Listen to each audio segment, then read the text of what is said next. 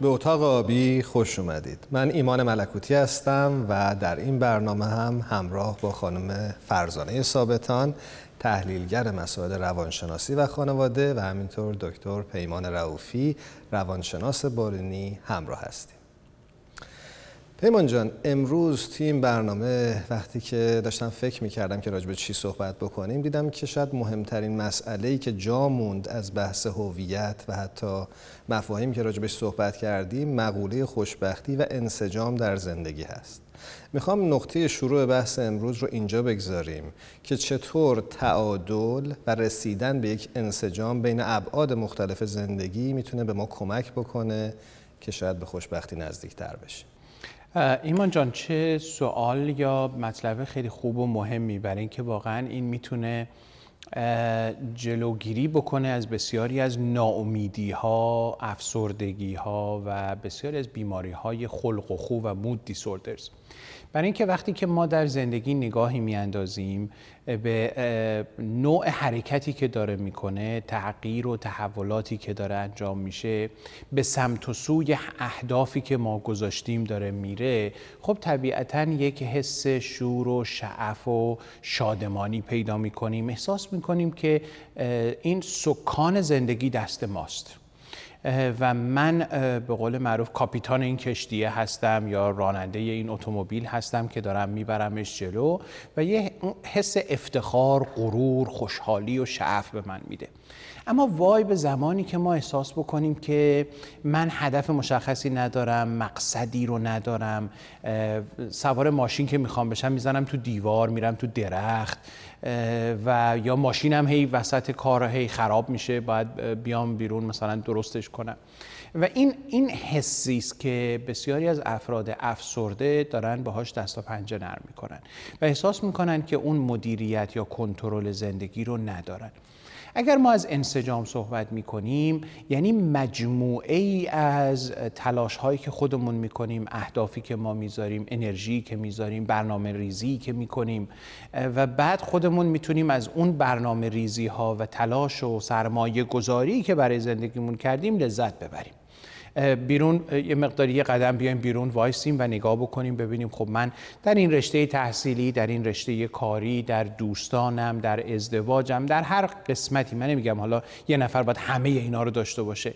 در اون قسمتی که من تلاش کردم و سرمایه گذاری کردم از لحاظ وقتی انرژی فکری مالی احساس خوشحالی می‌کنم و احساس می‌کنم که به یه جای خوبی رسیدم. معمولا صحبت از این میشه که افراد در میان سالی یک بحران میان سالی دارن و اونجا یه مقداری میان اولویت می‌کنن سنجش می‌کنن ببینن که به اون اهدافی که داشتن رسیدن تغییراتی رو که خواستن تونستن بهش برسن یا نه. اگر اگر حس خوبی داشته باشن ادامه میدن. نیمه دوم زندگی خودشون رو هم با همون انرژی و خوبی میرن. ولی وای به روزی که احساس بکنن نه من به اون چیزایی که می‌خواستم نرسیدم. و این چیزایی که می‌خواستم کلیشه نیست. اینا می‌تونه برای هر کسی متفاوت باشه. بقیده من فکر نکنیم که اگر فرض بفرمایید ازدواج یه چیزی است که شاید خیلی ها دنبالش هستن و می‌خوان پس من هم باید همون کارو کرده باشم.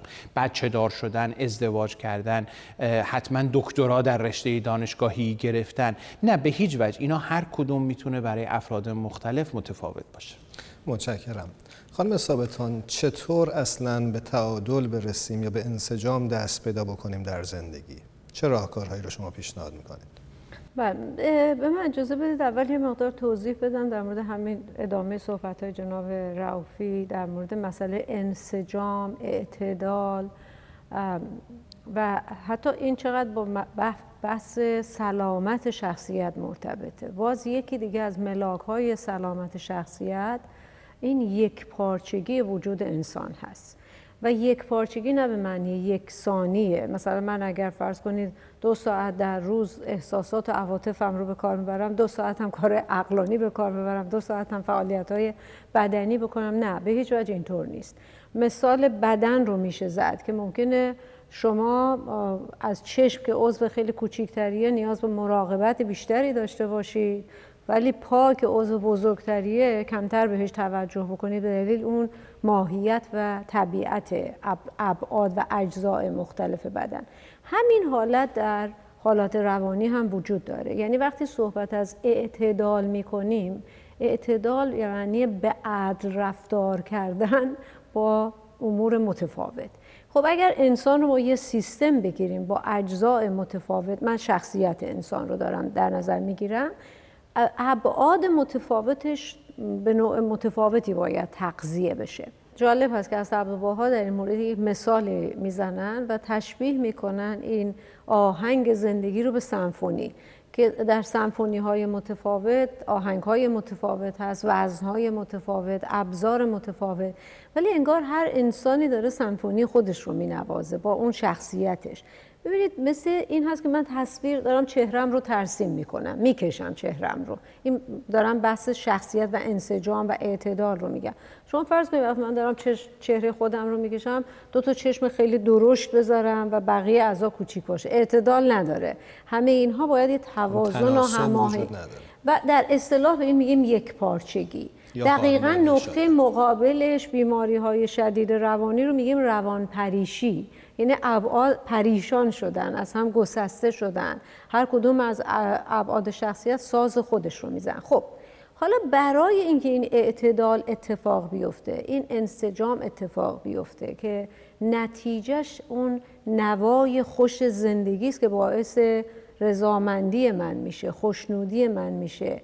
احساس خوشبختی من میشه برای این چی کار باید کرد؟ اولا من باید با خودم یگانه باشم آشتی باشم مرتبط باشم. شما اگر به عنوان مسئله مدیریت رو عنوان کردم به عنوان یه رهبر ارکستر. اگه ندونید هر سازی چه صدایی داره چه نوتی باید بزنه کی باید کجا بزنه در چه موقع شما فکر کنید یه چیز عجیب غریب یه صدای گوشخراش از این میاد بیرون. هر انسانی خودش رهبر ارکستر نواهایی است که ابعاد وجودش دارن این رو می نوازن پس اولین قسمتی که من بدونم چه سازهایی چه توانایی هایی در وجودم هست. این موسیقی رو من کجا می‌خوام بزنم؟ برای کی می‌خوام بزنم؟ در چه فضایی هست؟ کجا باید صداش آرومتر بشه؟ کجا صداش بلندتر بشه؟ چیزهایی که ما در واقعا اختلالات روانی این نیست که حالا مثلا اگه یکی گریه می‌کنه پس آدم نرمال گریه نمی‌کنه نه. اون آدمی که اختلال داره نمی‌دونه کجا گریه کنه نمی‌دونه کجا بخنده نمی‌دونه کجا سازه رو بزنه. بنابراین در عمل کرد این آشنایی و ارتباط داشتن مرتبط شدن با خود. یکی از چیزهایی که مارشال روزنبرگ خیلی روش تکیه می‌کنه. مرتبط شدن با احساسات خودم نیازهای خودم. و بعد اون چیزی که در اطراف من میگذره این یکی از قدمهای اولیه و بنیادین هست برای اینکه من بتونم این مسیر جاده تحقق هرچه بیشتر انسجام، اعتدال، یکپارچگی، یگانگی و توازن و در صلح و آشتی بودن با خودم در صلح و آشتی بودن با دیگران رو شروع کنم طی بکنم و برم و برای این کار خب همونطور که ارز کردم خودم رو بشناسم. به احساس و نیاز خود واقعا یه مثال خیلی ساده. همین الان همه ما اینجا نشستیم. یه لحظه فکر کنیم من الان چه احساسی دارم. خیلی کم بهش فکر می‌کنیم. متوجه نیستیم. گاهی وقتا اصلا وقتی می‌پرسن حالت چطوره؟ نمی‌دونم حالم چطوره. خیلی کلیشه میگم خوبم یا خوب نیستم یا ولی واقعا حالم خوب نیست یعنی چی چی خوب نیست. اینا قدم های اولیه ارتباط با خود هست. اینا رو باید شروع کنیم. همونطور که عرض کردم آگاهی بیشتر قبلا صحبت کردیم ذهن آگاهی بیشتر mindfulness بیشتر هم نسبت به خودمون هم نسبت به فضایی که داریم درش زندگی می‌کنیم. و من فکر می‌کنم تمام پیامد اینها می‌رسه هرچقدر بیشتر این فضا و این روند رو تحقق میدیم می‌رسه به احساس خوشنودی، رضامندی، satisfaction و در نهایت احساس خوشبختی. ولی اینجا یه نکته حتما وجود داره که بعدا مطمئنم حتما. یه میان برنامه ببینیم برمیگردیم.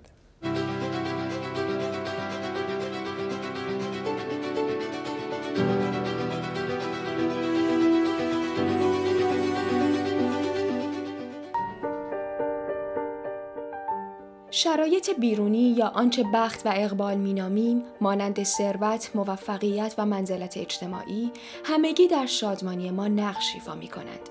اما یک شادمانی اصیل و ماندگار از عوامل روانشناختی دیگری مانند احساس انسجام و یا یگانگی در زندگی متأثر است.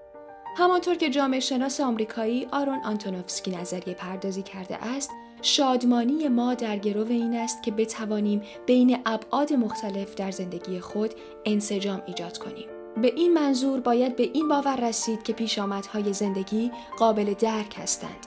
مهارت‌ها و قوای ذهنی و جسمی خود را می توان برای برآوردن نیازهای خود به کار گرفت.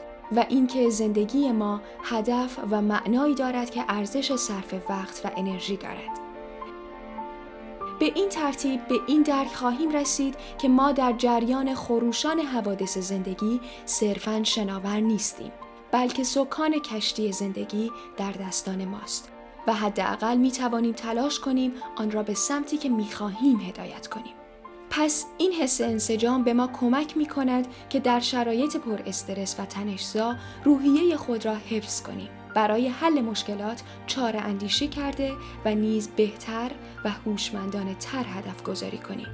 همانطور که بسیاری از فیلسوفان اخلاق اشاره کرده اند، شادمانی در زندگی در گرو زیستن در هارمونی با جهان اطراف خیش است.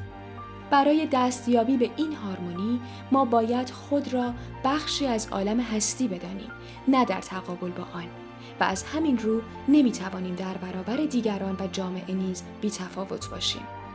پس انسجام در شخصیت و عقاید کمک می کند تا بین رویدادهای زندگی نیز نظم و انسجامی پیدا کنیم و به هارمونی بهتری در زندگی برسیم. در غیر این صورت هدایت زندگی خود را در دستان بخت و تصادف خواهیم دید که مایه تشویش و استراب همیشگی است که به نوبه خود ما را از شادمانی اصیل دور نگاه خواهد داشت.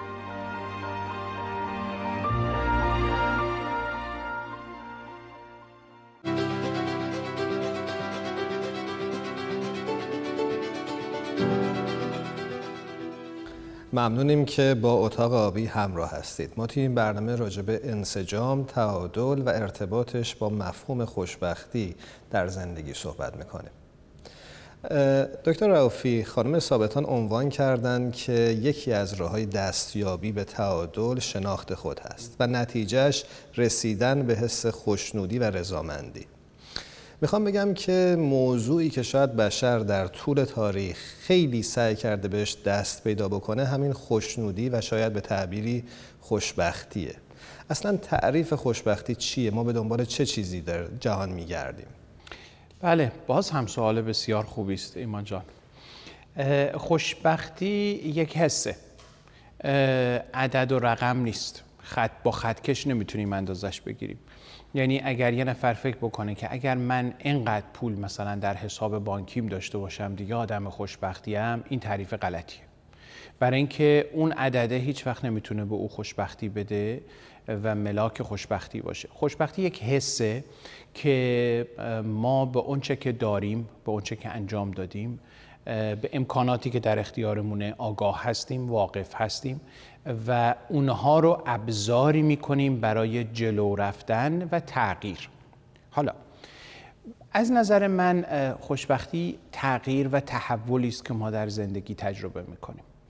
اگر انسانی باشه که امروزش با دیروزش یا امروزش با فرداش فرقی نمی‌کنه یکیه یه جوره این انسان احساس بدبختی خواهد داشت.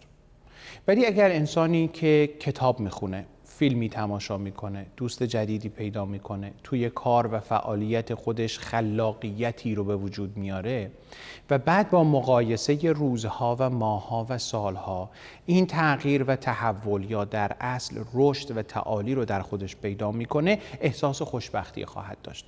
من بسیار از مراجعین دفتر رواندرمانی خودم میشنوم که احساس حوصله سر رفتن خستگی و کسلی اونها رو بسیار اذیت می‌کنه و چه بسا باعث ناامیدی و افسردگی اونها میشه.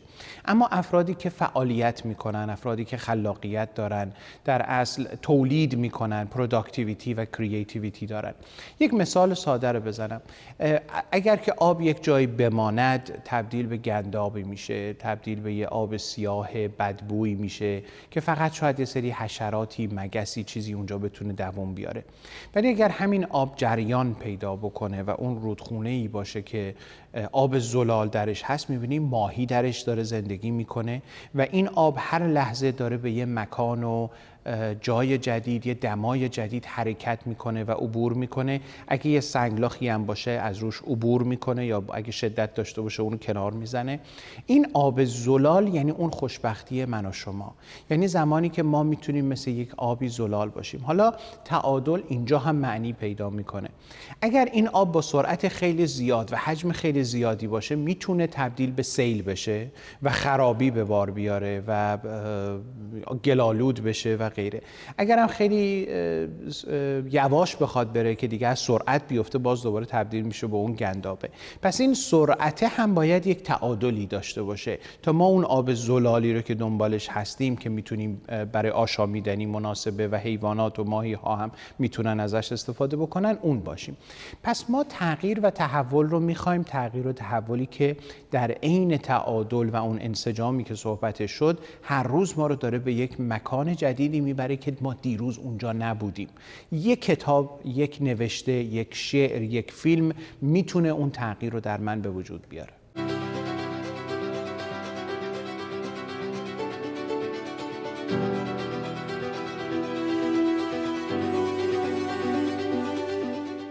شما چه فکر می‌کنید راجع به خوشبختی؟ اساسا انسان دو تا گرایش می‌تونه نسبت به عالم هستی و نسبت به زندگی داشته باشه. یک گرایش اینه که من مالک مسائل بشم دارا بشم خوشبختی رو داشته باشم. یک گرایش دیگه بحث بودنه. من چطور می‌تونم خوشبخت باشم؟ من چطور می‌تونم در این دنیا باشم؟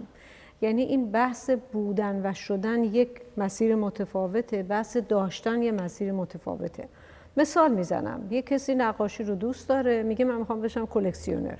تابلو نقاشی جمع کنم. برم بخرم زحمت بکشم. ولی همیشه به قول خود معروف آمیانه ارز کنم دلم تو دستم اگه این تابلو از بین بره چیکار می‌کنم؟ اگه اینو بدوزنش تمام امکانات و چه می‌دونم تجهیزات هم می‌ذاریم مسائل ایمنی رو رعایت می‌کنیم که این تابلوها حفظ بشه خراب نشه روبوده نشه و امثال. ولی چقدر اون آدم احساس و خوشبختی می‌کنه با کسی که خودش نقاشه؟ حالا همه تابلوهاش هم ببرن. این در واقع نقاش بودن رو خلق کردن رو نکته که ایشون گفتن بودن خودش رو داره تجربه می‌کنه. خوشبختی اون افرادی که گرایششون به داشتنه. گرایششون به این هست که من عالم رو جمع بکنم بکنم جزئی از وجود خودم. به عبارت دیگه یک گرایش انفعالی و پسیف دارن خوشبختیشون در گروی محیطه. و اونا معمولا افرادی هستن که به بخت و اقبال و شانس و معجزه و حتی فال و چه می‌دونم باز کردن اقبال از این چیزا که آره حالا چی میشه خدا یه جوری اینو بندازه سر من. این خیلی خیلی مرتبط هست با اون مسئله انسجام. و یک پارچگی شخصیت. چون فردی که با خودش مرتبطه نیاز داره که احساس مسئولیت بکنه. احساس مسئولیت درسته برای ما ممکنه زحمت بیاره. مجبوریم مسئولیت مسائلمون رو بپذیریم انتخاب بکنیم و درگیر بشیم با چالش های زندگی. ولی از اون طرف من احساس بودن میده احساس اعتماد به نفس میده احساس احترام به خیشتن میده احساس ارزشمندی میده احساس موفقیت میده احساس خوشبختی میده رضامندی میده. من بودن رو تجربه می‌کنم حس می‌کنم. ولی داشتن اینطور نیست. داشتن اینه که من منتظرم در یک حالت پسیو و انفعالی یه چیزی وقت و اقبالی از اون بالا بیفته تو دامنم و بگم آ بلیت وقت آزمایی من برد و من حالا برنده شدم و من حالا خوشبخت شدم. یا من شانس آوردم همسر خوبی گیرم اومد. یا اه چه خوب شد زد و من کنکور قبول شدم یا لاتاری گرین کارت رو گرفتم. البته نمی‌خوام افراطی و غیر واقع بینانه صحبت کنم. ما خیلی از مسائل در گروی محیطی هست که درش داریم زندگی می‌کنیم. همه چی در هیته قدرت و کنترل و اختیار من نیست. ولی یه نکته مهمه من خودم رو در معرض چه چیزی قرار بدم؟ من چه چیزی رو در وجود خودم می‌خوام تبدیل بکنم عینیت بدم متحقق بکنم و به بودن تبدیلش کنم؟ آیا آینده و خوشبختی من در دست منه؟ من به عنوان یک انسان و یک موجود فعال به این نگاه می‌کنم. به عنوان موجودی که تلاش می‌کنه از محدودیت ها و چالش های محیطی فرصت بسازه یا اینی که نه من به عنوان یه موجود مفعل نشستم و ببینم خدا برام چی می‌خواد تقدیر چی میشه دنیا چی میشه. اگر تقدیر زد و شانس من گرفت من آدم خوشبختی هم لاتارین برد. اگر نبرد من آدم بدبختی هم چون من هیچ کار دیگه نمی‌تونم بکنم.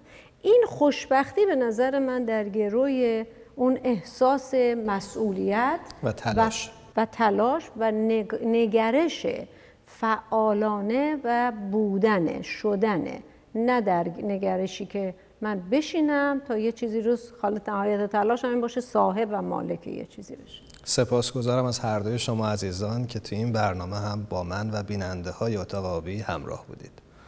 ممنون از شما. شما راجع به خوشبختی چی فکر می‌کنید؟ مثل همیشه می‌تونید نظرات و پیشنهادات خودتون رو در پای پست های این برنامه در شبکه های اجتماعی کامنت کنید. اتاق آبی جایی است برای کنجکاوی بیشتر. شب و روزتون خوش.